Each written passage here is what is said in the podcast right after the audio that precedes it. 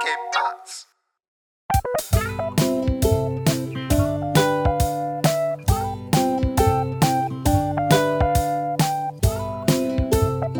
Hey, willkommen zur 71. Folge Jufko Roulade mit Philipp und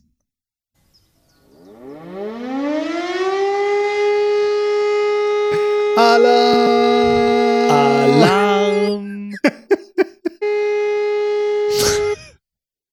Weißt du, wie sich das, Hm? weißt, du, wie Heute- sich das, Deutscher Warntag hier. weißt, du, wie sich Ja? das gerade angehört hat am Anfang, wie wenn so eine Kuh anfängt zu muhen. so richtig Ding. Du denkst am Anfang noch alles cool und dann so richtig Ding, so richtig ekelhaft. Der deutscher Warntag war heute, du hast vollkommen recht, aber ich habe nichts mitbekommen. Also hier in Stuttgart war irgendwie gar nichts los, keine Ahnung. Ja, also ich war schon mit einem Fuß im Bunker und dann ist mir aufgefallen, ach stimmt, da war ja was. Und äh, ich glaube, in Karlsruhe wäre ich relativ sicher, wenn der Alarm losgeht, weil jetzt irgendwie, äh, keine Ahnung, Aliens landen oder irgendwie eine Bombe aus einem Flugzeug droppt oder so. Und den war scheinbar nicht. Also, Nein, auch ich glaube hier, ich habe auch in, im Radio dann heute irgendwie gehört. Also als erstes, ich habe überhaupt nichts von dem internationalen äh, Warntag oder national. ach so, Deu Deutsch, okay, sorry. Der nationale Warntag irgendwie, habe ich gar nichts mitbekommen. Ich habe heute äh, zufälligerweise Nachrichten kurz angeguckt, so die Headlines um 11.15 Uhr und dann stand irgendwie drauf, ja, um 11 Uhr ist heute der nationale Warntag. Und ich so, hä, seit einer Viertelstunde und ich habe immer noch nichts gehört, wo alle Sirenen dann irgendwie getestet werden und anscheinend war es halt irgendwie zum Teil halt ein richtiger Fail. Also, dass, dass manches, die Warnsysteme überlastet waren, manche Sachen gar nicht funktioniert haben und ach, keine Ahnung. Also irgendwie so, ja, da gibt's einiges, einiges nachzuholen, ne? Ich habe halt gar kein. Ähm, in den USA kriegst du ja dann auch noch solche Messages, so Push-Notifications auf dein Es, Handy. das hättest, anscheinend hätte man das auch in Deutschland bekommen sollen. okay, weil sowas habe ich nicht gekriegt. Also, Also, ich habe hab ich auch nicht bekommen, aber es hieß irgendwie, äh, und, äh, irgendwie, dass man das auch aufs Handy bekommen soll und manche haben anscheinend nur die Entwarnungs, äh, den Entwarnungshinweis bekommen, manche haben irgendwie gar nichts bekommen und was weiß ich, also irgendwie, keine Ahnung, also, aber ich habe auch nichts bekommen, aber anscheinend äh, hätte es eigentlich auch geben sollen, irgendwie so eine Warnung irgendwie als, aber hey, ganz ehrlich, also ich glaube einfach, es dürfte uns einfach kein Mensch angreifen. Weil weder die Bevölkerung können wir warnen, noch hätten wir irgendwie ein einsatzfähiges Militär. Wir könnten eigentlich gar nichts machen. Wir können, ja, aber ich meine, also, ähm, ich habe ich habe mir letztens auch so, ähm, ich habe so Videos auch über China gesehen und so weiter. Und wie das da äh, politisch ausschaut und äh, generell so ein bisschen, so ist ja auch so dieser Gedanke, dass dieser zweite äh, kalte Krieg könnte ja irgendwie China involvieren und so weiter. Und ähm, da ist jetzt USA anders eingestellt als Deutschland gegenüber China und so weiter.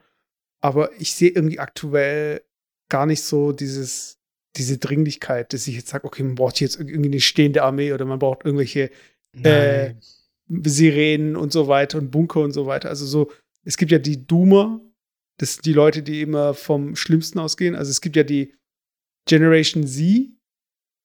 Und Ja. nee, warte, ich fange so an. Es gibt die Boomer. Das sind die Babyboomer nach dem Zweiten Weltkrieg. Mhm. Das ist die Generation, äh, das sind die, äh, pff, ja, nach dem Zweiten Weltkrieg halt, so die 60-, 70-Jährigen so. Okay, Boomer. Boomer. Okay, Boomer. Das ist jetzt, wenn Genau. man, wenn du sagst, so, wenn du so eine, so eine antiquierte Meinung hast, so okay, Boomer. So. genau. Und das, ist, das sind die, denen es ja so äh, gut ging und so weiter. Und die sich auch noch ein Haus kaufen konnten für irgendwie ein Monatsgehalt oder so. Und, äh, und die Generation Z, das sind halt äh, die Kids halt, äh, die so, ja, so Teenager, so irgendwie, vielleicht Anfang 20 oder so, oder gerade 18 geworden. Das ist Generation Z. Und die werden auch Zoomer genannt. Weißt du, wie die Boomer, das sind da die Zoomer. Okay. Also, und dann gibt es aber die Doomer, also wie Doom, wie so ähm, Untergang.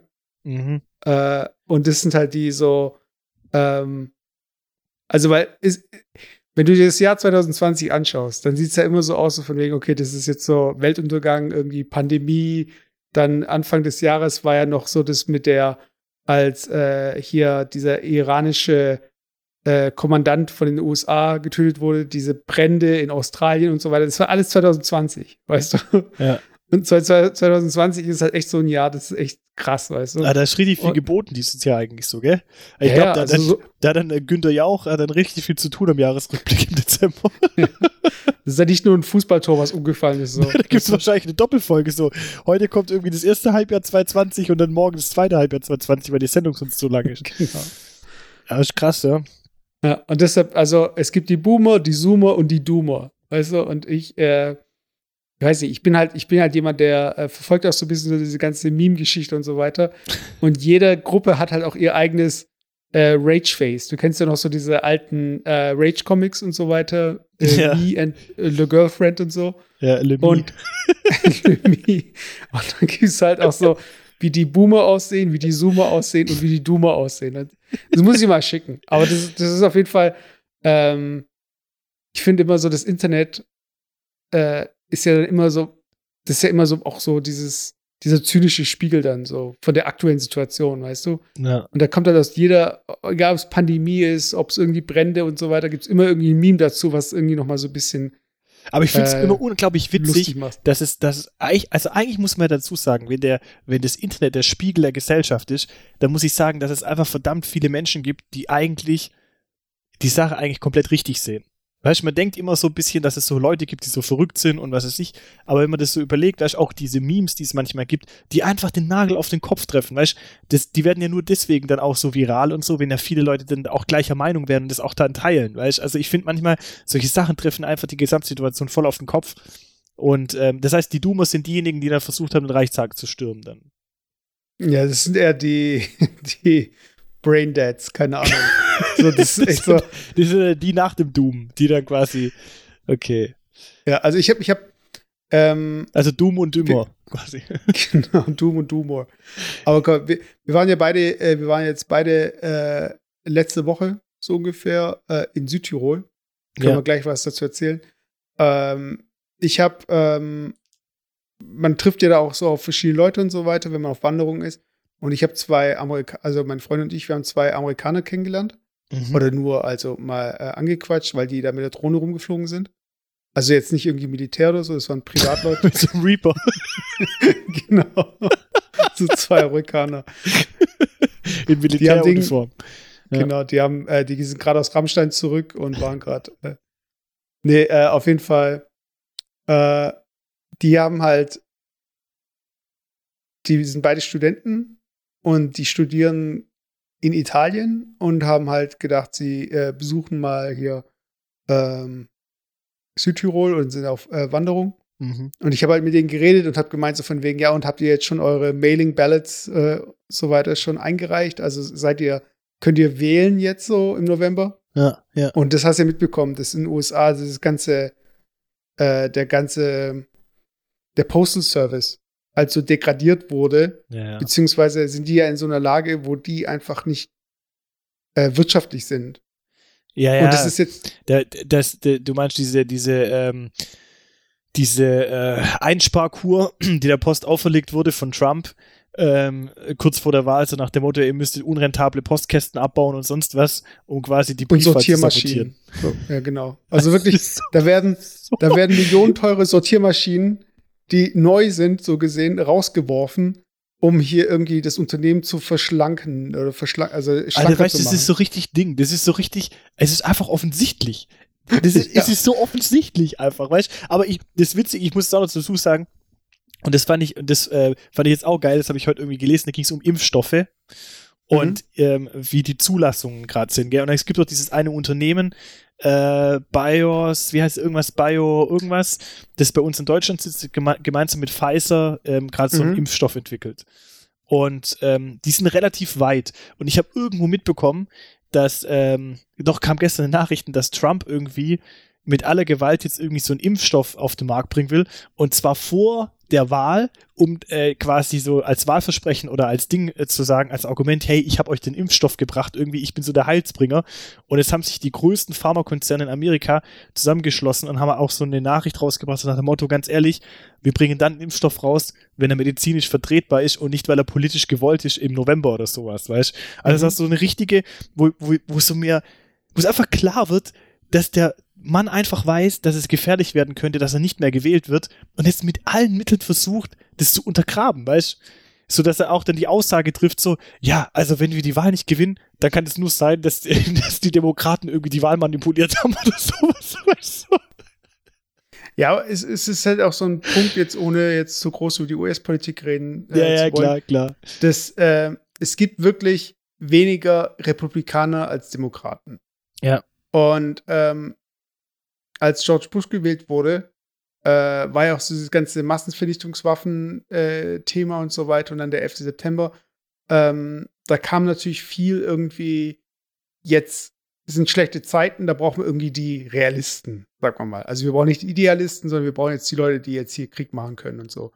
Und da sind natürlich die Republikaner, die sind da natürlich nochmal viel schneller irgendwie äh, am Abzug als jetzt irgendwie Demokraten. Ja, jetzt ja. mal von außen betrachtet. Und jetzt ist ja auch schon wieder so, ne, so ein Thema, wenn man jetzt so eine Krise aufgreifen kann. Weißt du? Da will man dann irgendwie nicht die Leute, die, also aus der Sicht von halt Wählern, eventuell, dass man jetzt sagt, okay, wir brauchen einen Krisenpräsident und jetzt nicht jemanden, der äh, das Land heilen möchte. Weißt du, das ist ja jetzt das, was jetzt Biden und äh, Kamala Harris so als Slogan haben, weißt du, ja. Soul of, uh, bring the soul of America back und so weiter. Und das ist auch total äh, der richtige Ansatz, weil das Land ist einfach gespalten aktuell. Aber es ist halt auch in der Krise. Und ich glaube, so dieses, wir brauchen jetzt irgendwie diesen harten Typ, diesen Business-Typ, der jetzt irgendwie hier die Ellenbogen ausfährt und so. Und das kann halt auch noch mal eine Gefahr sein, dass der jetzt nicht abgewählt wird und noch mal jetzt irgendwie vier Jahre da in dem, im Weißen Haus sitzt. Also es ist nicht unwahrscheinlich. Und ich glaube, die setzen gerade die Karte darauf, dass sie dieses Krisenthema, ähm, die haben zwar die Krise verkackt und verschuldet, aber dass sie jetzt irgendwie auch so diese harte Linie brauchen und jetzt nicht irgendwie die Leute, die jetzt äh, The Soul of America wieder hier ja, herstellen wollen. Weißt, ich glaube, die, die größte Gefahr jetzt in der aktuellen Situation ist, zu denken, dass die Wahl für die Demokraten gewonnen ist. Weil laut Umfragen liegt ja Biden vorne. Mhm. Aber das war ja auch damals Hillary Clinton auch deutlich. Und es ist einfach so, dass es in Amerika halt nicht das Mehrheitswahlprinzip gibt, sondern es wird halt immer noch abhängig, äh, ist halt immer noch abhängig von diesen Swing States und diese Umfragen, die ja immer wieder repräsentativ da irgendwie gemacht werden, das ist ja einfach ein Querschnitt der gesamten Bevölkerung. So, das heißt, wenn es nach einer Mehrheitswahl gehen würde, wenn jede Stimme zählen würde, dann würde das Ergebnis rauskommen, was aktuell in den Umfragen ja stimmt. Aber das ist ja nicht repräsentativ, weil im Endeffekt ähm, die Wahl nach ähm, gewonnenen Staaten erfolgt und die ist halt in diesen äh, Wahlen äh, nicht abgebildet, weißt Und deswegen ist es so, dass insgesamt zwar mehr Leute die Demokraten wählen, aber wenn du das noch auf die Wahlmänner runterbrichst, es halt ganz anders aussehen kann. Und das ist halt immer so diese Gefahr, dass wenn man jetzt irgendwie denkt, ah, okay, Biden liegt vorne, dann kann es in der Realität eigentlich überhaupt, also muss es in der Realität nicht unbedingt so sein. Ne? Ja. Aber wenn wir, wenn wir gerade bei Amerika sind, mal ein bisschen weg von der Politik, ich fand eins noch geil, das wollte ich mit dir auch heute sprechen. Und zwar ging es um die ähm, äh, Smartphone-Hersteller und halt, wie die jetzt durch die Krise gekommen sind. Und da kam halt irgendwie so die, die äh, Aussage, dass ja Apple, die Apple-Aktie ist ja voll explodiert äh, dieses Jahr irgendwie, ich glaube 50 Prozent gestiegen.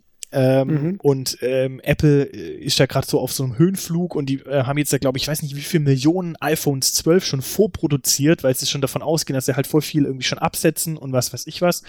Ähm, und der große Verlierer bisher ähm, war eigentlich Samsung. Also Samsung mhm. hat irgendwie so voll in der Krise irgendwie voll verloren, so ein bisschen. Die Koreaner, die, die schwächeln so ein bisschen. Und eigentlich gab es dann. Aber du meinst jetzt in Smartphone-Verkäufen? Im Smart, nur im Smartphone-Verkauf. Äh, weil okay. weil diese, eigentlich gab es ja eigentlich nur diese großen zwei Player. Kann man eigentlich sagen, eigentlich ähm, Apple und Samsung. Und dann kam jetzt halt Huawei äh, als ähm, drittes irgendwie und hat ja so ein bisschen, war mich mit dem Ziel angetreten, halt so diesen, diesen diese Doppelspitze da irgendwie zu durchbrechen und so einen gewissen Dreikampf auszulösen. Und das hat ja eigentlich gut funktioniert. Also Huawei hat ja eigentlich auch für die Marktanteile irgendwie gewonnen. Huawei. Ja, ich, ich, ich sorry, dass ich, ich kann es Chinesisch nicht so wirklich aussprechen. Ja, aber das ist, das ist im Deutschen in der Werbung heißt es auch Huawei. Ja, das passt schon.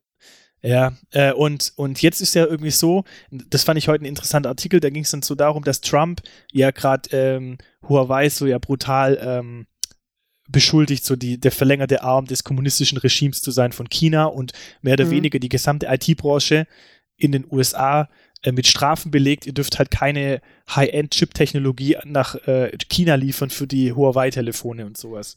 Und aktuell ist es anscheinend noch so, dass die äh, Lager, die Chiplager in China noch voll sind, also die können auf jeden Fall noch produzieren. Aber es könnte halt sein, wenn die halt nicht mehr die Hochtechnologie aus Amerika bekommen, dass die halt echt Lieferschwierigkeit kriegen und dann halt quasi aus dem Markt verschwinden. Und ähm, damit könnte ja Trump sich so ein bisschen brüsten, so nach dem Motto, guck mal, ich habe irgendwie den Markt gerettet und ich habe die Marktanteile von uns wieder erhöht und was weiß ich. Und jetzt kommt's ja, ich habe gestern tatsächlich zum ersten Mal die Fernsehwerbung ähm, gesehen von diesem anderen chinesischen Hersteller. Ich weiß nicht, wie heißt es nochmal? Irgendwas mit X. Xiaomi. Ja, irgendwie so. Und ich habe dann irgendwie gesagt, okay, kenne ich jetzt nicht und so. Und tatsächlich in dieser Statistik war es so, dass, äh, die, wie heißen die nochmal? Xiaomi. Xiaomi, ja. Ja, ähm, dass die irgendwie jetzt, ähm, glaube ich, mittlerweile in China schon äh, Platz 1 sind. Also die haben Huawei äh, schon verdrängt und äh, sind jetzt so ein bisschen auf ähm, Angriffskurs auf den Weltmarkt und dass die Gefahr besteht, dass Huawei zwar abgelöst wird, aber diese andere chinesische Marke äh, quasi noch den Platz von Huawei einnimmt und sogar jetzt, und jetzt kommt's, mit der doppelten Gefahr, dass wenn Trump ähm, die ähm, Huawei quasi aus dem Markt drückt, indem sie sagt, äh, die, wir tun die äh, High-End-Technologie äh, verbieten, nach China zu exportieren, dass die mhm. Chinesen umgekehrt sagen, okay, dann machen wir die Märkte zu für Apple äh, zum Beispiel. Und Apple ist ja extrem auf den chinesischen Markt auch angewiesen. Das heißt, Apple würde das genauso schaden. Und der lachende Dritte wäre halt dann eigentlich, jetzt muss ich dich nochmal fragen, wie die Marke heißt. Xiaomi. Xiaomi, äh, die quasi dann halt ähm, der lachende Dritte noch ist und im Endeffekt unterm Strich die amerikanische, ähm, ich sag mal, Smartphone ähm, äh, Technologie, die jetzt hauptsächlich jetzt halt Apple einfach darstellt, er halt noch dann halt brutal ähm, betroffen ist. Ja, also fand ich eigentlich so spannend, wie einfach so eine so ein Protektio Protektionismus, den halt äh, Trump irgendwie macht, so nach dem Motto, ich schütze meine eigenen Marken äh, in meinem Land vor, vor dem äußeren Wettbewerb und damit stärke ich die eigentlich.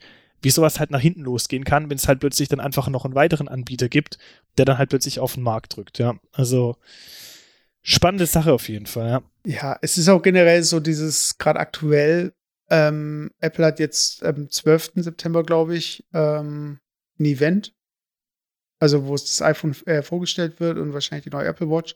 Und die haben jetzt auch vor einer Woche oder so haben sie ihren schwimmenden Apple Store in Singapur vorgestellt. Mhm. Und wenn man sich das halt so anschaut, denkt man sich halt auch so, hm, äh, die wissen schon, dass aktuell gerade eine, also ich würde es jetzt noch nicht die Weltwirtschaftskrise nennen, äh, aber es ist auf jeden Fall eine Pandemie, die auch die Wirtschaft eben beeinflusst so. Also das ist ja jetzt irgendwie hier, wenn in den USA überlegst, hier Stimulus-Check und so weiter, viel äh, Arbeitslosigkeit, dass die Leute jetzt hier irgendwie auf der hohen Kante halt dann die Kohle halt für ein neues iPhone haben. Mhm. Weiß ich jetzt nicht. Beziehungsweise, ob der Absatz dann wirklich dann so gut sein wird.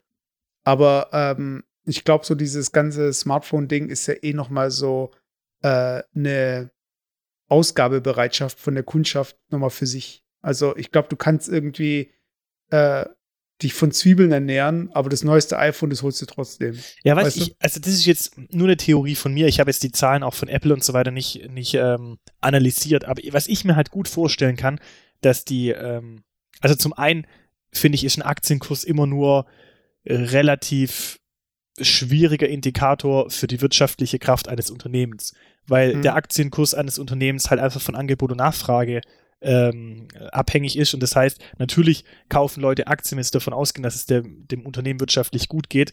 Äh, oder sie kaufen halt die Aktie, weil sie halt gar keine andere Möglichkeit haben, weil alle anderen Branchen sind einfach scheiße. Ja? Und wenn ich mir halt jede äh, jeden Investmentfonds gerade anschaue, dann wirst du unter den Top 3 äh, Microsoft, Alphabet und äh, Apple sehen, weil die, weil alle sagen, oh, das sind halt die Technologien der Zukunft und es sind die Branchen der Zukunft, es sind die einzigen Branchen, die halt nicht irgendwie von Corona negativ betroffen sind. Das heißt, wohin geht das ganze Kapital? Das fließt halt in IT-Unternehmen, respektive in denen ihre Aktienwerte und die Aktienwerte gehen nach oben. Mhm. Aber ob da tatsächlich dann auch ähm, Ertragskraft drin steckt, ob die Unternehmen auch wirklich dann noch das, was die an der Börse wert haben, auch dann wirklich auch äh, noch auf Papier bringen und auch noch in bare Münze noch verdienen, das ist noch auf einem ganz anderen Papier. Und ich glaube aber trotzdem, das ist so ein Bauchgefühl, dass halt Apple ähm, profitiert hat, auch gerade von dieser ganzen Corona-Geschichte, auch in dem Punkt, eher weniger von dem B2C-Geschäft, so dass die ganzen ähm, äh, Privatkonsumenten hier quasi ähm, die neuen iPhones sich holen, sondern eher die Unternehmen. Weil wenn ich jetzt zum Beispiel bei, un bei uns ins, ins Haus schaue und ins Unternehmen schaue, wir haben zum Beispiel als einzige Marke jetzt mittlerweile nur noch Apple. Wir hatten früher ähm, noch äh, BlackBerry und was weiß ich, also als Geschäftshandy und so weiter. Mhm. Und aufgrund dieser ganzen Homeoffice-Geschichte wurde halt flächendeckend jetzt unsere Mannschaft mit ähm, iPads ausgestattet, mit iPhones ausgestattet und halt alles von Apple. Sodass die, mhm. dass das Personal eigentlich so weit digital aufgerüstet ist, dass man Homeoffice machen kann. Und ich glaube halt ganz viele Unternehmen haben halt jetzt Geld in die Hand genommen, um ihre Digitalisierung voranzubringen, respektive halt Endgeräte zu besorgen, etc. Und das halt nochmal so ein bisschen die, die Verkäufe auch angekurbelt hat. Also, aber ich weiß nicht, ob das eher so aus so eine ganze Luftblase ist, die ganze Nummer. Weißt also wenn dann halt wieder irgendwie andere Branchen anfangen, richtig zu laufen und es Alternativen gibt, dass das Kapital dann halt einfach aus Apple dann wieder rausgeht und sagt, wir investieren in was anderes, weißt Ja, also ich, ich finde ich finde spannend, was, was jetzt irgendwie, was jetzt vorgestellt wird. Und ich bin ja auch eigentlich äh, aktuell, ich möchte auch upgraden und so weiter. Von daher äh, habe ich auch, warte ich auch auf das Event ja. so ein bisschen. Äh, aber es ist trotzdem irgendwo, das ist halt echt so konträr zu allem, was irgendwie gerade aktuell passiert. So. Also man könnte meinen, so äh, Business as usual. Äh, dabei steht irgendwie dieses Jahr eine Wahl an in den USA, es gibt eine Pandemie, es ist irgendwie hier, also ist klar, ein Produktzyklus ist ein Produktzyklus, aber äh, ich meine, was muss passieren, dass irgendwie dieses Jahr das iPhone ausfällt? ja, aber, aber ich finde, das finde ich halt einfach spannend. Äh, das merkt man halt gerade in der Corona-Krise irgendwie halt doppelt, äh, wie viele Sachen einfach auch unnötig sind. Also, äh, ja. weißt du, so, wenn, wenn's, wenn alles läuft, dann konzentriert man sich auf Sachen, die irgendwie vielleicht eher unwichtig sind, aber die haben halt so ein bisschen ins Auge stechen. Das ist so ein bisschen so, stell dir vor, deine Wohnung ist komplett aufgeräumt und komplett geputzt. Und es liegt da irgendwie ein Socken mitten im Zimmer. Und mhm. der fällt dir sofort auf und denkst, Alter, warum liegt hier ein Socken? Ja, und der Socken wird dann weggeräumt und was weiß ich. Wenn deine Bude aussieht wie die Sau, oder du hast nichts zu essen, oder dein äh, besseres Beispiel, Kühlschrank. Wie oft machen wir den Kühlschrank auf und sagen, oh, wir haben wieder nichts zu essen da. Der gesamte Kühlschrank ist aber voll. Aber wir haben halt nicht das, auf was wir jetzt gerade Bock haben. Das kann ich mir nur dann leisten, wenn ich halt eh satt bin und einen vollen Magen habe. Wenn ich aber mal nichts zu essen habe und mach dann den Kühlschrank auf, dann werde ich immer was finden. Bis er halt dann ja. wirklich, bis er halt wirklich leer ist. Und das ist so ein bisschen auch das gesamte Thema mit dieser, dieser Corona-Sache. Die Leute haben plötzlich merken die, oh, es gibt so viele Themen, wenn es um die Existenz geht, die eigentlich viel wichtiger sind. Scheiß mal auf das neue iPhone. Oder das äh, oder andere Sachen jucken mich gerade nicht, weißt? Und ich glaube, das ist so ein bisschen auch so ein so ein Gedankengang, der gerade kommt und der, der lässt vielleicht solche, solche Events wie zum Beispiel vielleicht auch die Wahl oder sonst was so ein bisschen in den Hintergrund rücken, weil den Leuten einfach scheißegal ist gerade, wie die Wahl läuft. Weißt? Also wenn ich wirklich Existenzängste habe, hier in, Deutschland zum Beispiel, dann juckt mich doch nicht, ob Trump noch weiter an der Macht bleibt. Es juckt halt dann ein paar Leute, die halt da direkt mit den äh, politischen Entscheidungen dann zu tun haben oder die Wirtschaft und so weiter. Äh, mich juckt es jetzt auch, weil ich halt im Geschäft damit eigentlich zu tun habe. Aber jemand, der jetzt überhaupt nichts mit Politik am Hut hat, den interessiert es doch gar nicht. Weißt also ja, auch die, auch die Themen mit, mit ähm, Amazonasbrände und das, was du am Anfang gesagt hast, was alles dieses Jahr auch noch war. Das aber interessiert einfach gar, gar niemand, weil wenn die Leute selber in, ihrem, in ihrer Existenz bedroht sind, das sind ganz andere Themen wichtig. Weißt das ist so, obwohl natürlich der Amazonas-Regenwald zu schützen absolut auch wichtig ist, aber es verschwindet einfach so ein bisschen in der Wahrnehmung. Der Amazonas war, glaube ich, 2019. Äh, Australien war äh, Anfang 2020. Ja, wobei das mit dem, wobei das ja nicht aufgehört hat. Also diese Amazonas-Geschichte ja, ja, läuft ja. findet immer noch statt. Genau, also, genau. Ja. Und dann weißt und dann, oh, will man da gerade drüber sprechen. Also ich weiß, ich will ja aufhören, politische Sachen zu sagen, aber hast du dieses, ähm, diese Pressenachricht von Bolsonaro äh, äh, gehört oder gesehen. Nee. Da ging es nochmal, also der Präsident von Brasilien, und da ging es nochmal um Ding, ja, wie er denn so, so steht, dass halt ganz viele illegale Brände und was weiß ich was. Und dann ist er so voll ausgerastet in dieser Konferenz und ja, wir werden diese, ähm, diese ähm, Mitarbeiter, diese NGOs, weißt du, also diese, diese Organisation, die eigentlich da so, äh, für diese Non-Profit-Organisation, die sich für den Regenwald einsetzen und so, ähm, ja, ähm, die sich gegen die Regeln verhalten und wir werden sie irgendwie äh, jagen und wir werden sie dann irgendwie mit der Härte des Gesetzes bestrafen und was weiß ich. So, Alter, das gibt's Leute, die tun mit Geldern, mit Spendengeldern, kaufen die sich irgendwie Löschflugzeuge und sonst irgendwas, weil die Regierung es nicht fertig bringt und versuchen den Regenwald zu schützen Und er ähm, äh, kritisiert es, weil er sagt, das sind halt Organisationen, die halt nicht vom Staat irgendwie gelenkt sind, die halt irgendwie sich jetzt da einmischen in die ganze Situation und die, die muss, denen muss man das Handwerk legen. Alter, wie kann man so eine An Ansicht haben? Weißt? Also krass einfach, ja. Aber ja, da kaufst du deinen, da kaufst du deinen Kasten Krombacher und da musst du schon selbst runterfliegen und deinen Regenwald beschützen mit Löschflugzeug und dann kommt der noch so und sagt so, hey, ja. nee. Jetzt trinke, jetzt trinke ich schon das scheiß Krombacher Radler sogar mit dieser Kack-Zitrone drin, ja, nur um den Regenwald zu schützen. So ja, weit ist schon gekommen, ey. Aber das ist, das ist dann auch so wie eigentlich so diese, diese, ja, auf der anderen Seite auch dieses, diese, diese schlimme, ähm, äh, dieser schlimme Grundgedanke eigentlich, den es auch hier so ein bisschen in, in Deutschland gibt und da nehme ich mich auch nicht raus. So nach dem Motto, ich kaufe mir dann halt irgendwie den Krombacher und dann mache ich halt irgendwas für den Regenwald und das war's, weißt du, und regt mich dann aber drüber auf, dass halt nichts passiert, weißt du. Also ich, ich unternehme ja auch nicht wirklich was dagegen, weißt du. Also äh, zu sagen, jetzt spendet man mal wirklich ein bisschen Geld oder sonst irgendwas. Das muss man halt schon auch ehrlich sagen, ja. Also sich nur über was aufregen, aber nichts machen, ist halt immer, ja, also ja, das ist ja Volkssport. Das ist ja immer, das ist ja, glaube ich, in jedem Land so. Das ist, ich glaube, ich glaube, das, ähm, das, es ist nicht, es wird einfach jetzt deutlicher, so, weißt du? Es heißt einfach nur so, wieso wird da nichts gemacht? Wieso macht man da nichts? Also immer, ja, ich meine, irgendwann mal bist halt auch du dran, als wenn es dann um ja. Nachbarschaftshilfe geht und so weiter. Ja. Aber äh, Leute, fühlt euch nicht angesprochen. Ihr seid nicht gemeint. Wir sind auch nicht gemeint. Wir müssen nichts machen. Kauft euer Krombacher. Wir reden nämlich über leichte Themen jetzt erstmal. Für die halbe Stunde könnt ihr jetzt noch so tun, als wärt ihr nicht angesprochen, als wäre genau. alles cool. Leichte Themen, unter anderem, du hast angerissen Südtirol und ich habe eine kurze Frage ähm, für dich vorbereitet. Und das ist mir so ein bisschen aufgefallen, wo ich das mal alles so beobachtet habe. Und zwar, jetzt kommt's, Stichwort Friedhoftourismus. Hä? Es gibt, okay. pass auf, es gibt tatsächlich, ich habe da mal rumgefragt, mir fällt es immer wieder auf, wenn du irgendwie im Ausland so äh, bei so Friedhöfen bist, wo es eine Kirche ist und was weiß ich was, dass da ab und zu so Leute durchlaufen, also ganz normale Touristen und sich so halt die Gräber anschauen und was weiß ich. Und dann habe ich da so ein bisschen auch mal so rumgefragt, also halt auch bei mir im, im engeren Familien- und Bekanntenkreis, ähm, ob das denn üblich ist, dass man sich halt einfach da äh, Friedhöfe und Gräber anguckt. Und da habe ich tatsächlich so diese In Info bekommen, so allen Ernstes, ja, das ist schon interessant, weil die Friedhöfe in unterschiedlichen Ländern sehen unterschiedlich aus und manche Grabsteine sind auch voll schön gestaltet und was weiß ich was. Und ähm, dann denke ich mir, das ist, muss, das ist ja so ein Phänomen, das muss es ja eigentlich irgendwie viel weiter verbreitet geben.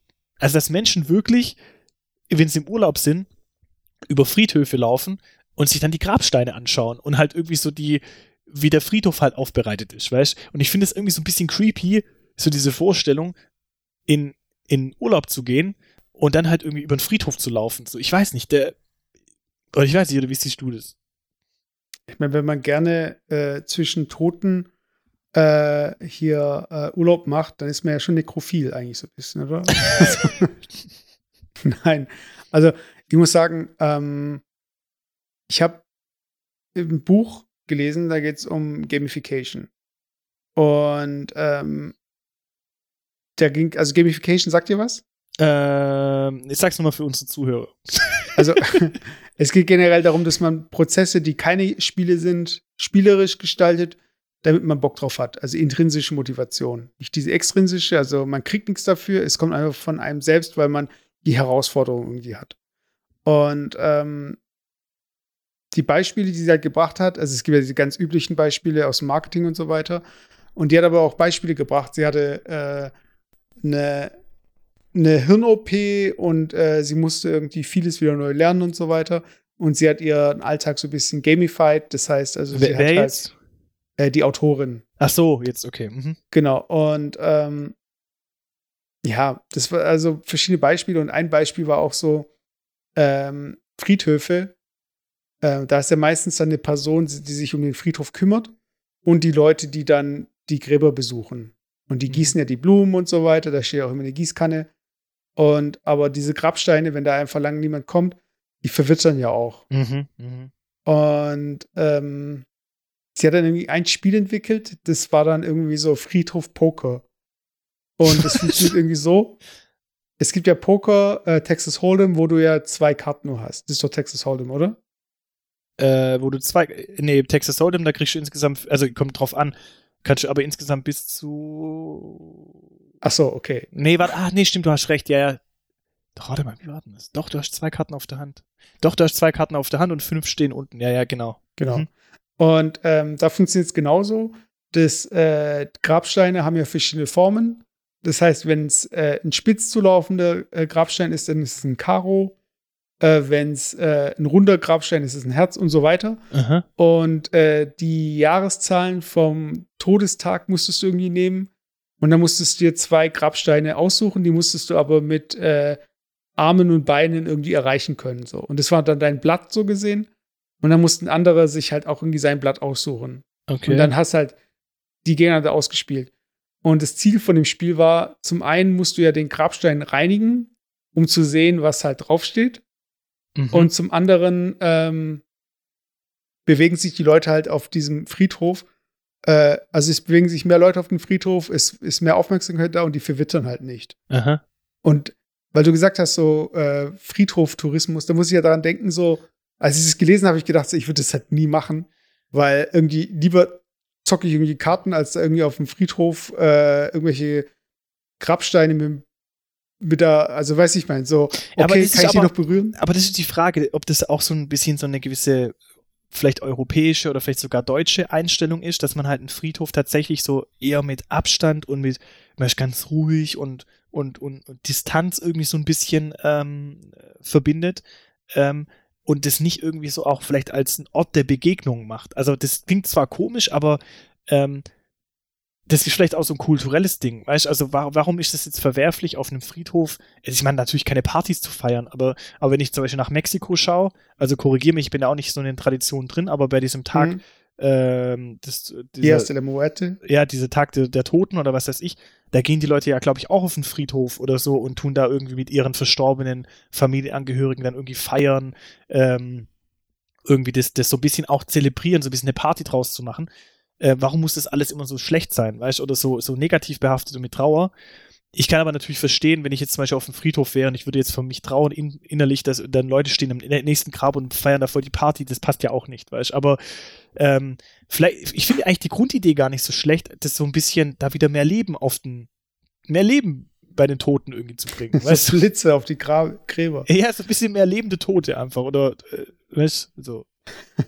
Ja, aber ich meine, das, das ist halt auch, ähm, ich bin auch bei dir. Äh, ich, also was ich zum Beispiel, also ich bin ja, äh, wenn ich im, wenn ich im Urlaub bin, weiß nicht, also ich gehe auch immer wieder in Tempel und Kirchen und so weiter. Also, Mhm. obwohl ich ja nicht dazugehöre. Also ich bin jetzt nicht irgendwie Buddhist oder äh, Christ oder so weiter. Ich gehe da trotzdem gern rein und schaue mir das halt gern an. Und ähm, wir waren jetzt, als wir in Südtirol waren, waren wir auch äh, in äh, bei einer kleinen Kapelle und da war auch ein Friedhof und da gehst auch mal drüber. So, weißt du? Und ich finde es halt gar nicht schlimm oder habe damit gar kein Problem. Aber das Ziel ist ja dann nicht immer die Kirche, sondern die Kirche ist halt zufällig in dem Ort. Und genauso ist für mich das Ziel halt nie ein Friedhof. Von daher, ich denke mir halt so, gibt es dann wirklich Leute, die sagen so, ich möchte genau zu diesem einen Friedhof? Es gibt bestimmt so, also das war Friedhof. Also wenn kein Celebrity da liegt, meine ich. Ja, das ist aber Friedhoftourismus war so ein bisschen Ding. Ähm, ja, auch ein bisschen reißerisch formuliert, aber ich glaube, ich glaube es nicht unbedingt, dass Leute wirklich spezielles einen Friedhof anschauen. Oder vielleicht gibt es es auch, aber ich glaube eher so, man guckt sich halt, ein Zielort ist gern so eine Kirche äh, Mhm. oder so, so ein Gotteshaus oder halt irgendwie sowas. Und das guckt man sich halt an und dann ist ja meistens ein Friedhof in der Nähe. Und dann, Mhm. wenn der Friedhof halt, ich, als Beispiel in Südtirol hast du auch gesehen, da waren viele Grabsteine, waren da aus ähm, Metall oder so, so Stahlkreuze und sowas. Das war, ist so ein bisschen Mhm. halt so ein bisschen der Stil dort. Wenn du jetzt auf einen, auf einen deutschen Friedhof kommst, ist der relativ viel mit Stein. Oder wenn du jetzt irgendwie, keine Ahnung, nach Italien gehst, ist vielleicht relativ viel Gruften oder sowas. Also da ist das immer so ein bisschen anders irgendwie. Und ich kann mir schon vorstellen, dass manche Leute gibt, die einfach sagen, sie finden es irgendwie, wenn der schön gepflegt ist und so, einfach auch ästhetisch oder passt zu einer Kirche oder sowas. Weißt also finde ich jetzt auch nicht eigentlich verwerflich, aber ich finde es halt irgendwie, komm, kann ich mich mit dem Gedanken nicht anfreunden, in der Freizeit oder wo man eigentlich so ein bisschen oder im Urlaub, wo es einfach so ein bisschen alles Spaß machen soll, will Freude haben, dass man dann halt einen Ort besucht, der irgendwie eher sowas Düsteres hat. Weißt du, also er gibt mir jetzt zum Beispiel nichts, aber mir ist halt aufgefallen, dass es halt echt keine Ei- Seltenheit ist, sondern es gibt halt, glaube ich, echt mehr Leute, die wir, äh, die wir denken oder wie wir denken, die halt irgendwie gerne auf den Friedhof irgendwie gehen. Ja. Also ich habe ich hab die, ähm, hast du bestimmt auch gesehen, war das Kartellland oder so? Ich weiß nicht mehr. So ein Netflix-Doku über ähm, Kartelle in Mexiko. Äh, also wenn es über Kartelle oder Drogen geht, habe ich sie definitiv schon mal gesehen, ja. Ja, und da gab es so eine, äh, eine Doku, da haben sie dann die Gräber gezeigt. Äh, äh, ich glaube, das war in Mexiko, wo sie dann richtig für ähm, Kartellmitglieder so Mausoleen so, bauen. Ja, ja, genau, richtig. Ja, ja, stimmt, habe ich gesehen, ja. ja. Aber so richtig extrem so. Also wirklich so, als wären das jetzt so irgendwelche Heldenfiguren. Ja. Ähm, ja, es gibt ja sogar extra diesen, diesen Schutzpatron der, äh, war das dieser, der Drogendealer oder so? Oder der Schutzpatron der, äh, wie heißen denn die, die, ähm, die Auftragskiller? So, Sicarios. Ja, genau. Es gibt extra so einen so Schutzpatron der Sicarios irgendwie. Ich glaube, ich bin mir gar nicht sicher, aber das, das gibt's irgendwie. Und der steht sogar in den Mausoleen dann immer irgendwie drin. Aber ich muss mal kurz googeln parallel, ob ich da jetzt einen Scheiß Ja, aber ich, ich, ist, halt, ist halt echt so, ähm, das ist dann wieder so ein bisschen so dieses Skurrile und so. Also ich glaube, das ist auch das, was halt Leute, die halt wirklich auf Friedhöfen abhängen, das sind halt wirklich so Leute, die dieses, ähm, keine Ahnung, das sind so Leute, die schauen sich auch äh, Horrorfilme aus den ähm, 20er Jahren und so. Also irgendwie so, so einfach dieses, oh, es ist so skurril, es ist irgendwie so schrill, es ist irgendwie anders. Und ja, aber ist jetzt nicht so meins so. Ja. Aber ähm, wir waren beide in Südtirol und ähm, ich habe dich vorhin gefragt, so, ähm, das, ob du auch mit dem Auto hin bist. Ah, warte, sorry, darf ich kurz äh, noch unterbrechen? Ich habe es mittlerweile Ja, gefunden. Äh, Jesus Malverde Ah, okay. ist, ist quasi, ich, ich zitiere, ist ein mexikanischer Volksheiliger aus dem Bundesstaat äh, Sinaloa, der als Schutzpatron der Drogenhändler verehrt wird. Jesus Malverde. Also hier einmal die Ikone knutschen und auf die Stirn. Genau, und dann das, und dann das äh, Drogenpaket über die Grenze schmuggeln. Genau. Ähm, ja, aber von wegen äh, Auto und Grenzen und so weiter. Ähm, wir sind, ähm, ihr seid ja wahrscheinlich auch über Österreich gefahren, oder? Ja, richtig, ja. Und die Vignette habt ihr euch dann äh, in Österreich geholt, oder? Ähm, die Vignette haben, also beim Hinfahren sind wir mautfreie Straßen gefahren Mhm. und beim Zurückfahren haben wir uns die Vignette in Italien geholt.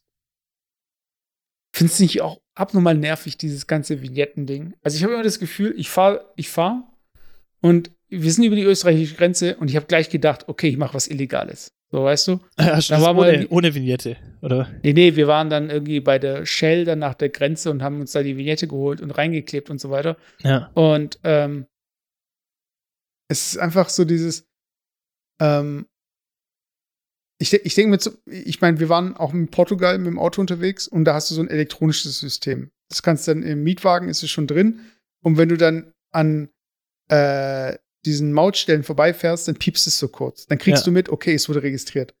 Aber in Österreich, da gibt es ja niemanden, der kontrolliert. Weißt du? Und Doch, es gibt, es gibt ja mittlerweile gibt's ja auch solche elektronischen ähm, Mautkontrollen.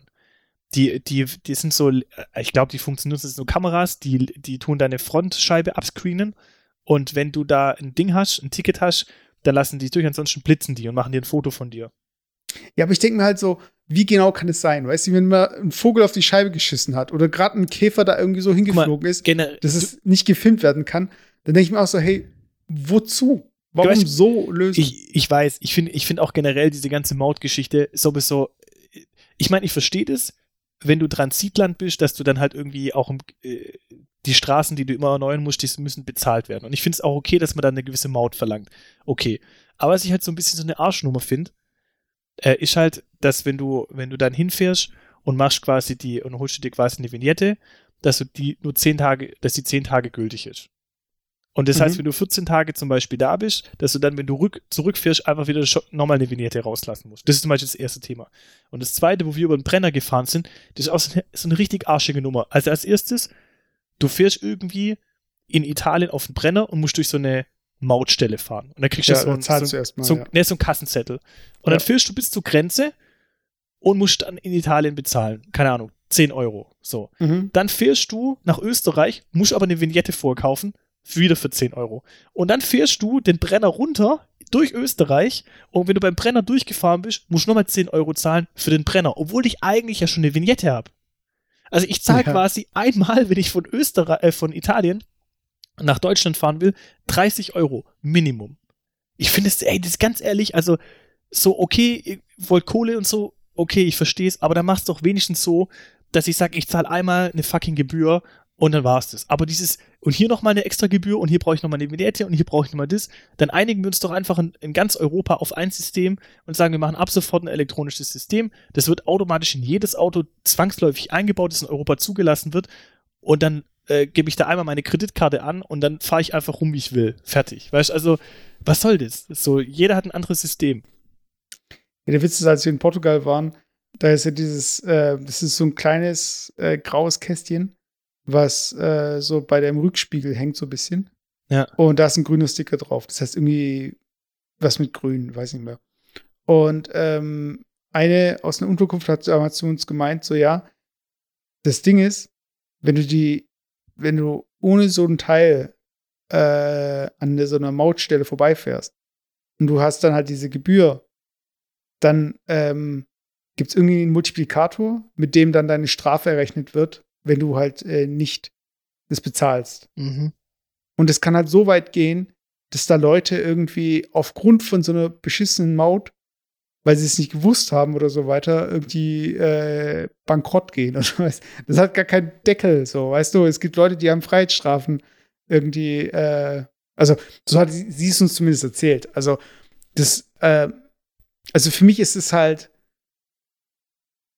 ja, gerade wenn du, wie du schon sagst, so Transitland. Ich meine, okay, Portugal ist jetzt kein Transitland. Wo willst du da hin? Weißt du, aber, mehr.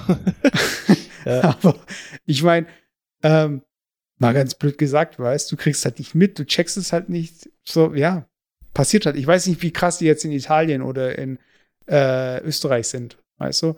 Aber äh, ich, ich fand es einfach wieder so nervig. So dieses ganze, sich da Gedanken machen zu müssen und dann hier und da. Weißt, vor allem, ja, ich finde das Schlimme finde ich ja, ich habe dann halt ähm, geschaut bei der Rückfahrt, habe ich gesagt, okay, wir brauchen eine Vignette. Und dann gucke ich halt im Internet, elektronische Vignette. Gibt's sogar, voll cool, weißt Und dann lese ich so weiter, ja, also du könntest hier für die elektronische Vignette anmelden und pipapo. Und dann kannst du dein Ding eintragen, dein Nummernschild.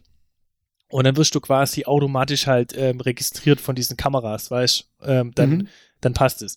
Aber anscheinend Vorlaufzeit zehn Tage. Ich denke mir so, hä, weißt du, was ich meine? So, ich brauche jetzt eine Vignette, also muss ich wieder quasi irgendwie so einen Sticker mir besorgen. Wie altmodisch, wo leben wir denn im, im, im 19. Jahrhundert? Weißt du, was ich meine? Mach doch mal irgendwie digital, 21. Jahrhundert. Es, es gibt so viele Möglichkeiten, weißt du, mit NFC-Chips oder mit irgendwelchen Geschichten. Jeder hat ein Handy. Mach doch irgendwie so das ein bisschen geiler, weißt du. Ich kapiere gar nicht, wo da manchmal so das Problem ist. Weißt du, dass man das einfach irgendwie einfach macht. Und ich habe auch gar kein Problem, äh, da vorne äh, irgendwo das Nummernschild halt zu registrieren, weißt ähm, Und dann habe ich am Anfang beim Reinfahren halt eine Kamera, die jedes Auto registriert, äh, was reinfährt und das Auto, was halt wieder rausfährt. Und dann weiß ich halt, ob eine Maut, ähm, ob das mit der Maut funktioniert hat oder nicht, weißt Also, wo ist das Problem? Ja, vor allem, ich habe mir dann auch gedacht, bei dem System jetzt, also ich meine, in Italien war ja, glaube ich, Höchstgeschwindigkeit 110 oder so. Mhm. Und, ja, ja, genau. Äh, und in Österreich mit dieser Vignette wenn die jetzt irgendwie jedes Mal dich da filmen und so weiter, dann, ich weiß nicht mehr, wo das der Fall war oder ob ich mir das nur vorgestellt habe, dass das eigentlich möglich wäre oder ob das bei Tunneln so ist, wenn die dich einmal filmen und dann das zweite Mal filmen und dann diesen Abstand zwischen diesen zwei Kameras, da kannst du ja die Durchschnittsgeschwindigkeit berechnen. So wie Aha. schnell muss die Person dann gefahren sein. Dann können die ja irgendwie mit der Kontrolle von den Werte auch gleich irgendwie hier den Strafzettel geben, weil du scheinbar äh, schneller sein musstest, als du eigentlich sein dürftest. Weil sonst wäre es gar nicht möglich, dass du hier innerhalb in der Zeit die zweite Kamera passierst. Weißt du? Ja, ja. Und dann denke ich mir halt irgendwie, ja, dann mach doch gleich irgendwie richtig dieses Hardcore-Ding, statt irgendwie mich da jetzt so rumraten zu lassen. Hm, machen die das jetzt auch? Oder erwischen die mich jetzt, wenn ich keine Vignette habe? Oder ich bin einmal, äh, als wir, ähm, weiß ich, schon länger her, als wir nach Sardinien mit dem Auto sind, da hatte ich die Vignette falsch eingeklebt. Ja. Und die musst du nämlich links oben und ich hatte die irgendwie links unten oder so. Ja. Und ich dachte so, ja, jetzt habe ich die Vignette und vielleicht wird die jetzt gar nicht gefilmt und dann habe ich krieg ich wieder so einen Stress und es nervt mich einfach. Ich will einfach wissen, lebe ich in einem Kontrollstaat oder nicht? So. Nee, ich glaube, die Frage ist eher, wir leben alle in einem Kontrollstaat, aber dann macht es uns wenigstens ein bisschen bequem. Weißt du, von mir aus Kontrollstaat, aber dann mach bitte mit bequem. Weißt du, das ist so, so ein bisschen, das ist so ein bisschen wie Google, weißt du, ich weiß, die wollen meine Daten, aber dann geben sie wenigstens Google Maps umsonst. Weißt du, keine Ahnung. Ja, ich möchte einfach, so. dass du richtig meine Eier greifst und nicht nur so streichelst, weißt du? genau. Nicht nur irgendwie so draufspannen, sondern wenn, dann nimm sie auch richtig in die Hand. So. Genau. so, es ist einfach so, ich will, im, ich will im Urlaub, weiß ich, will nicht Gedanken machen, so ob ich jetzt, ob das jetzt passt oder nicht, oder hier oder schnell die Billette holen, was ist jetzt Mautstraße, was nicht und ach, das ist einfach so nervig. Ja, definitiv. Aber Südtirol an sich war ich zum ersten Mal jetzt mit meiner Freundin und wir hatten Glück mit dem Wetter und ich fand es an sich eigentlich echt geil von der Landschaft. Definitiv. Ich habe auch, ich hab auch eine kurze Frage. Es kommt Philips Erdkundestunde. Ähm, kennst du die Geschichte von Südtirol? Also es sieht für mich so ein bisschen nach Gletscher aus. Äh, aber du kannst mich gerne in, in, äh, einen besseren belehren. Also ich, warum ich das so aussieht, die Landschaft. Nee, also ich wollte so weit, so weit zurück in der Geschichte wollte ich gar nicht. Ich wollte eigentlich nur die letzten 100 Jahre ähm, so, ja. anschauen, ähm, warum Südtirol eigentlich in, in Italien liegt. Und ähm, es ist tatsächlich so, also liebe Geschichtslehrer, tut mich jetzt nicht, äh, ja, wenn ich dann vielleicht ein bisschen daneben liege, aber im Großen und Ganzen war die ganze Geschichte so, es gab früher, Anfang des äh, 20. Jahrhunderts, noch das Königreich Österreich-Ungarn. Und äh, Südtirol hat zu Österreich gehört. Mhm. Und dann war es so, dass ähm, nach dem Ersten Weltkrieg oder im Ersten Weltkrieg war es so, dass Deutschland, Österreich, Ungarn ja verbündet waren. Mhm. Und ähm, die hatten zusammen und hatten mit Italien quasi einen Verteidigungspakt. Das heißt, wenn eines der Länder angegriffen wird, dann äh, kommt auch Italien zu Hilfe. Aber sie hatten nur den Verbündnisfall im Verteidigungsfall, nicht im Angriffsfall. Das heißt, wo mhm. dann Deutschland, Österreich, Ungarn, wo die dann den Krieg angefangen haben, haben quasi ähm, Italien sich äh, neutral gestellt, also waren quasi komplett neutral. Und dann war irgendwann absehbar, dass Deutschland, Österreich, Ungarn, dass die quasi den Krieg verlieren. Und dann kamen die Alliierten, also die Briten, die Franzosen und sowas, kamen dann auf Italien zu, heimlich, und haben gesagt, liebe Italiener, wenn ihr euch uns anschließt, dann kriegt ihr Südtirol. Weil Südtirol mhm. quasi halt die nördliche Provinz war und Südtirol halt extrem reich war. Und dann haben quasi die, die Italiener gesagt, okay, Deal, und haben quasi den Krieg erklärt gegen Österreich-Ungarn und haben quasi dann im Ersten Weltkrieg gegen Österreich äh, gekämpft. Wie die Geschichte uns zeigt, haben die dann auch den Ersten Weltkrieg gewonnen. Und Italien hat dann quasi Südtirol bekommen und hat dann quasi äh, ähm, mit äh, versucht, Südtirol zu Italia italienisieren, sage ich es mal so, ja, weil das mhm. war ja eigentlich komplett alles deutschsprachig. Äh, das waren ja Österreicher, die dort gelebt haben und haben relativ, relativ schnell versucht, quasi die, ähm, das Land dann einzunehmen oder zu besetzen und haben dann quasi, weil die Bevölkerung dort es ja nicht wollte, die haben sich ja gesträubt dagegen, dann ging es so weit, dass die italienische Regierung ähm, die deutsche Sprache dort verboten hat, in, in allen Amtswegen und hat halt gesagt, okay, es gibt nur noch Italienisch, ihr kriegt alle italienische Pässe, alle Straßen, alle Namen werden äh, auf Italienisch übersetzt. Deswegen äh, gibt es auch alles doppelt. Also alles, was quasi einen deutschen ja, das Namen ich auch hat, schon gewundert. Ja, ja. Alles, was einen deutschen Namen hat, gibt es quasi auch als, auf Italienisch, weil es wurde eigentlich quasi eins zu eins alles auf Italienisch übersetzt, sodass man quasi die Menschen dort zwingt, Italienisch zu werden, quasi. Und mhm. ähm, dann kam ja irgendwann der Zweite Weltkrieg und im Zweiten Weltkrieg waren ja Österreich und Italien verbündet. Und Hitler hat quasi mit Italien den Deal ausgemacht, okay, weil dieser Streit, ja, wer, zu was gehört jetzt Südtirol? Da hat Hitler damals gesagt, okay, wir äh, tun die Grenzen anerkennen, Südtirol gehört zu Italien, aber im Gegenzug äh, bieten wir quasi den ähm, Südtirolern an, äh, wenn sie sich dort nicht mehr heimisch fühlen, dass sie ins Deutsche Reich umsiedeln können. Und dann sind da mehrere Zehntausende von Menschen sind dann quasi tatsächlich nach Deutschland dann gegangen. Ähm, und der Deal war quasi, okay, ihr bekommt dafür aber, liebe Italiener, ihr bekommt Südtirol und wir sind dann verbündet. Aber nach Österreich so gesehen. Ja, gut, Österreich war ja eigentlich annektiert von Deutschland im Zweiten Ja, ja, ich meine ja, aber sie sind geografisch nach Österreich, nicht nach äh, äh ich weiß nicht, ob das sie, heutige sie, Deutschland. Ich, ich weiß nicht, ob sie bis nach Deutschland sind, aber zumindest damals ins ehemalige Deutsche Reich, sag ich mal. Und, okay, und haben dann dort quasi ihre Wurzeln äh, liegen lassen. Aber es ist halt noch immer noch so, dass halt die äh, deswegen die, äh, die Südtiroler so einen gewissen, sagt man denen ja auch nach, so ein bisschen Nationalstolz haben noch. Also so dieses, dieses, ähm, wir sehen uns nicht als Italiener, sondern wir sehen uns eigentlich als Südtiroler. Ja, also die sind so ein bisschen, also die, die sehen sich nicht wirklich so als Italiener. Und das liegt halt Okay. einfach an dieser Geschichte, an dieser Annexionsgeschichte, sag ich mal. Ja, ich fand es nämlich auch interessant, weil ähm, wir hatten halt immer deutschsprachige Radiosender auch noch reingekriegt. Und es war auch immer so die Rede, ja, ähm, die Schulferien fangen für, äh, nee, die, nee, die, das Schulanfang für Italien, bla bla bla, und für Südtirol, bla bla bla. Also immer so, also Südtirol war immer noch mal so diese Extranummer. Genau, Und- Südtirol ist auch so eine äh, autonome Provinz, also die dürfen sich ja bis zu einem gewissen Grad selber verwalten. Ja, ja, ja. Und hast, hast du das Gefühl, also, weil ich hatte, ähm, bis auf unsere erste Unterkunft bin ich eigentlich mit Deutsch, bis auf, nee, bis auf die erste Unterkunft und äh, später noch war irgendwie in Englisch dann, weil auch nur Italienisch, aber sonst äh, auf den Hütten, wir haben eine Hüttenwanderung gemacht und allen anderen Unterkünften und in Restaurants auch war Deutsch eigentlich immer äh, möglich. Also war Ja. kein Problem. Das war bei uns auch so. Ähm, Georg, es ist ja auch so, eigentlich heißt es ja nicht Südtirol, sondern es heißt ja, ähm, irgendwie, ich weiß nicht, Republik Bozen oder irgendwie sowas, weil, Mhm. weil Bozen ähm, die Dinge ist, die, die Hauptstadt, also von, von Südtirol. Und es gibt ja eigentlich weiter nördlich Meran und dann kommt ja südlich Bozen und noch südlicher von Bozen, da äh, kommst du eigentlich schon in, in, ich weiß nicht, in Richtung Venedig, in äh, der Venedig, äh, Land, das Land Venedig oder keine Ahnung, wie das dann da heißt, Venetien oder Mhm. keine Ahnung. Auf jeden Fall, je südlicher du kommst schon in Südtirol, je italienischer wird's. Also wir waren einmal in Meran, da war eigentlich fast überall Deutsch. Mhm. Und ähm, in Bozen waren wir tatsächlich auch mal ein Restaurant, da war nur ein Kellner, der konnte nur Italienisch. Weil Mhm. das dann schon eher Richtung Italien runtergeht. Ich glaube, das ist wirklich noch so, das Traditionelle ist dann so ist recht, relativ weit oben in der österreichischen Grenze und je tiefer du dann kommst, aber das geht schon, reicht schon, wenn du ein paar Kilometer in den Süden kommst, 20, 30, dann wird es schon eher italienisch. Ja. Und fandest, fandest, also hast du dich jetzt, hattest du das Gefühl, du bist in Österreich oder hast du das Gefühl, du bist in Italien? Eigentlich schon eher, man ist in Österreich. Echt? Also das, Weil ich hatte schon eher das Gefühl, ich bin in Italien.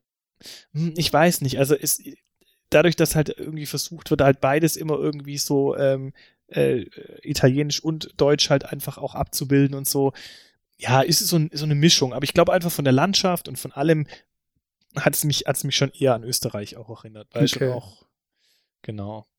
Also ich weiß, vielleicht kommt es bei mir auch ein bisschen von dem Essen, weil dann hatte ich irgendwie Bock auf Risotto, Pizza, Polenta und so weiter. Weißt du, das ist alles irgendwie, da war jetzt nicht irgendwie für mich, okay, wir hatten auch oft Kaiserschmarrn. So. Ja, aber weißt du, das ist ja das Gleiche. Also wenn du jetzt sagst, du hast irgendwie Bock auf Pizza, das ist ja das Gleiche, wenn ich sage, ich bin äh, Ausländer, ich mache jetzt ähm, Urlaub in Deutschland, gehe nach Hamburg und sage, ich habe Bock auf Schweinsbraten. Weißt du, also das, das kriegst du halt, klar. das kriegst halt in, in Bayern, aber wenn du halt in der Nordsee bist, dann gibt's halt Fisch und das ist halt dort genauso. Ich meine, die, die regionale Küche, die macht ja nicht vor Ländergrenzen halt. Also du kriegst ja in Bayern ähnliches Essen wie in Österreich und ich würde sagen in Südtirol auch. Und das sind eigentlich drei verschiedene Länder. Ich denke, das kommt halt einfach aufs Gebiet drauf an. Und deswegen finde ich, muss ich schon sagen, finde ich das schon so ein bisschen in Anführungszeichen erzwungen, dass da einfach auch so ein bisschen italienische Gerichte gibt und so. Das ist so, wenn du da eine Pizza isst, das ist ja nicht so, ja, Bella Italia, ich mache jetzt eine Pizza, sondern du bist immer noch 20 Kilometer irgendwie von der österreichischen Grenze weg. So, das ist irgendwie.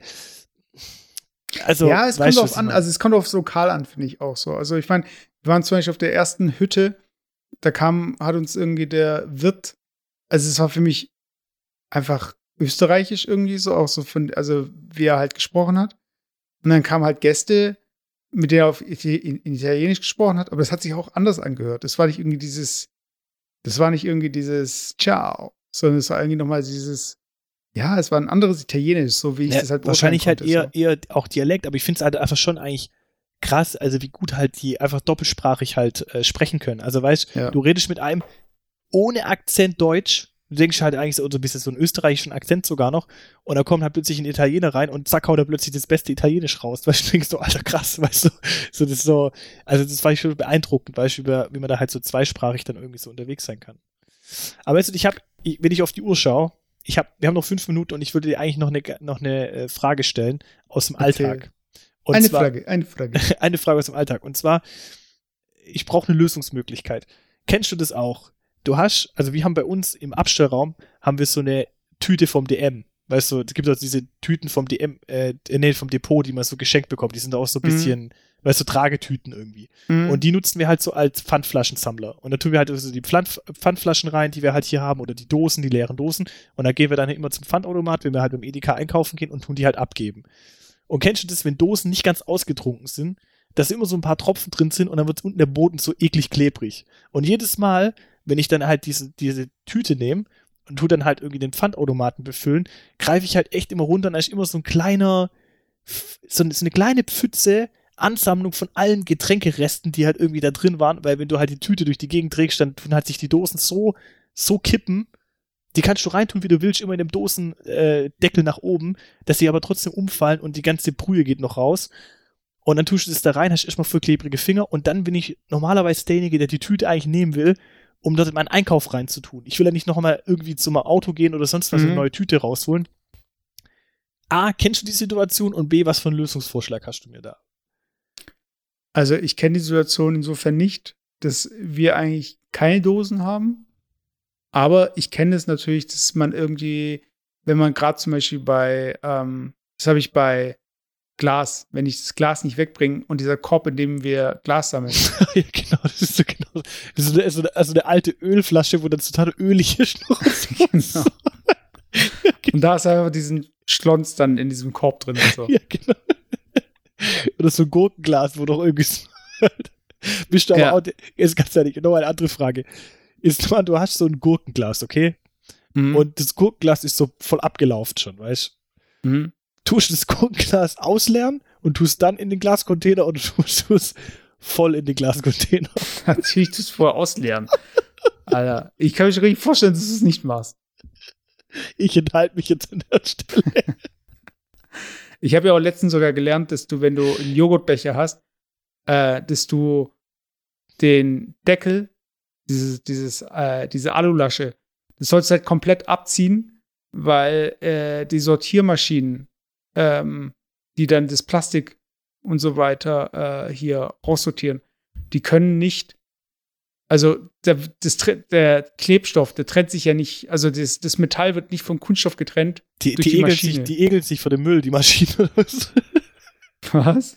Die, die, du musst den Deckel abtrennen, weil die egeln sich davor. Wenn sie das sehen, die Maschine, die greifen das dann an. Genau. Die mögen nur Gurkenwasser. so nur wenn Gurkenwasser dran klebt, dann nehmen die es gerne. Dann machen die auch die Lasche weg. Ja, wenn du dann irgendwie dann das nächste Glas kaufst, so aus wieder recyceltem, aus wieder recyceltem Glas, dann hast du so eine halbe Gurke drin. Ja, da ist eine Gurke drin, wo dein Name drauf steht. Hier, du Bastard. Von Hexenberger so. Schreibt dann eine extra so drauf. Nee, aber ich, ich, ich muss sagen, äh, generell, also du hast ja auch mitbekommen, dass ähm, es werden ja immer noch Mumien gefunden und so weiter. Und so Archäologen finden in Ägypten immer noch so Sarkophage, die dann aufgemacht werden. Und da war äh, so ein Meme im Internet, dass in einem Sarkophag wurde so eine Flüssigkeit entdeckt, so, weißt du? Mhm. Und ähm, das Meme war halt so, let me drink äh, the mummy juice. Und so ähnlich ist es so mit deinem Einkaufsbeutel, weißt du, let me drink the, äh, the, the Dosenschlons. Weißt du? Ja, weiß nicht. Also vielleicht kannst du was auch verkaufen. Weißt du, vielleicht ist es ja auch irgendwas, was so besonders gut reift oder fermentiert oder irgendwie so einen geilen Geschmack hat oder essigmäßig oder so. Weiß Also ich finde es, es hört mich allein schon ab, weil es neben der Mumie liegt, Alter, ganz ehrlich. Das ist so ein bisschen, das ist so ein bisschen die gleiche Situation. Kennst du das, wenn du eine Schokolade geschenkt bekommst von jemand Älterem, dass du die Schokolade irgendwie auch nicht so geil findest, so, obwohl die eigentlich verpackt ist. Kennst du das? Eigentlich Ja, so, so einfach so, so weiß, so schon ein bisschen, wie die Schokolade so weiß Nee, wird. Die Schokolade kann auch ganz frisch sein, aber wenn die irgendwie Ja. von, dem, von dem alten, von dem Das alten macht Menschen keinen Sinn. Nein, aber wenn du so, so eine Schokolade von jemand älteres geschenkt bekommst, dann findest du es irgendwie schon so ein bisschen eklig. So, so, du bist so, du machst so eine Rittersport auf und dann berührt die irgendwie so eine alt, äh, alte Person auf einmal die Rittersport so. So, so Geister rein, so.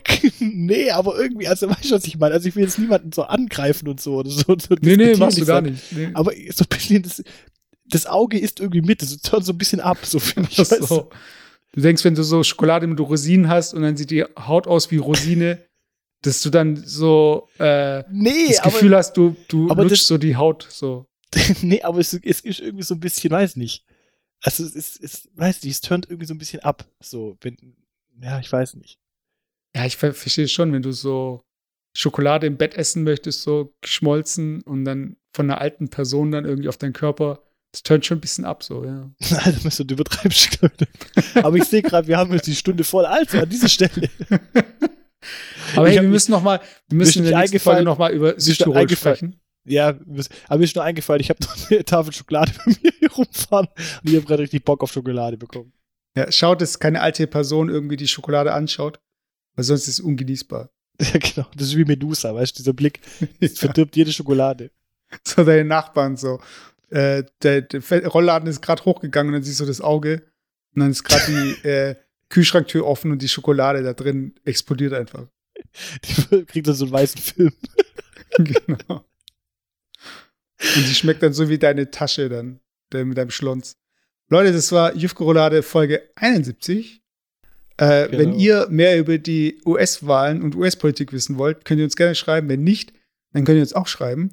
Und äh, nächstes Mal äh, gibt es Okay. dann noch mal ein bisschen Hardcore-History hier. Und wenn ihr, und wenn ihr was gewinnen wollt, ähm, und zwar 10.000 Euro, dann müsst ihr woanders reinschalten, aber nicht bei uns, sondern wenn ihr hier quasi qualitativ hochwertigen Podcast hören wollt, dann dürft ihr auch nicht einschalten. Aber wenn ihr auf seichte Unterhaltung steht, dann dürft ihr nächstes Mal durchklicken äh, und reinhören und dann hören wir uns nächstes Mal. Ja, und wenn ihr den SWR echt gewinnen wollt, dann seid ihr genau richtig. Leute, haut rein. Bis zum nächsten Mal. Also bis zum nächsten Mal. Ciao. Ciao.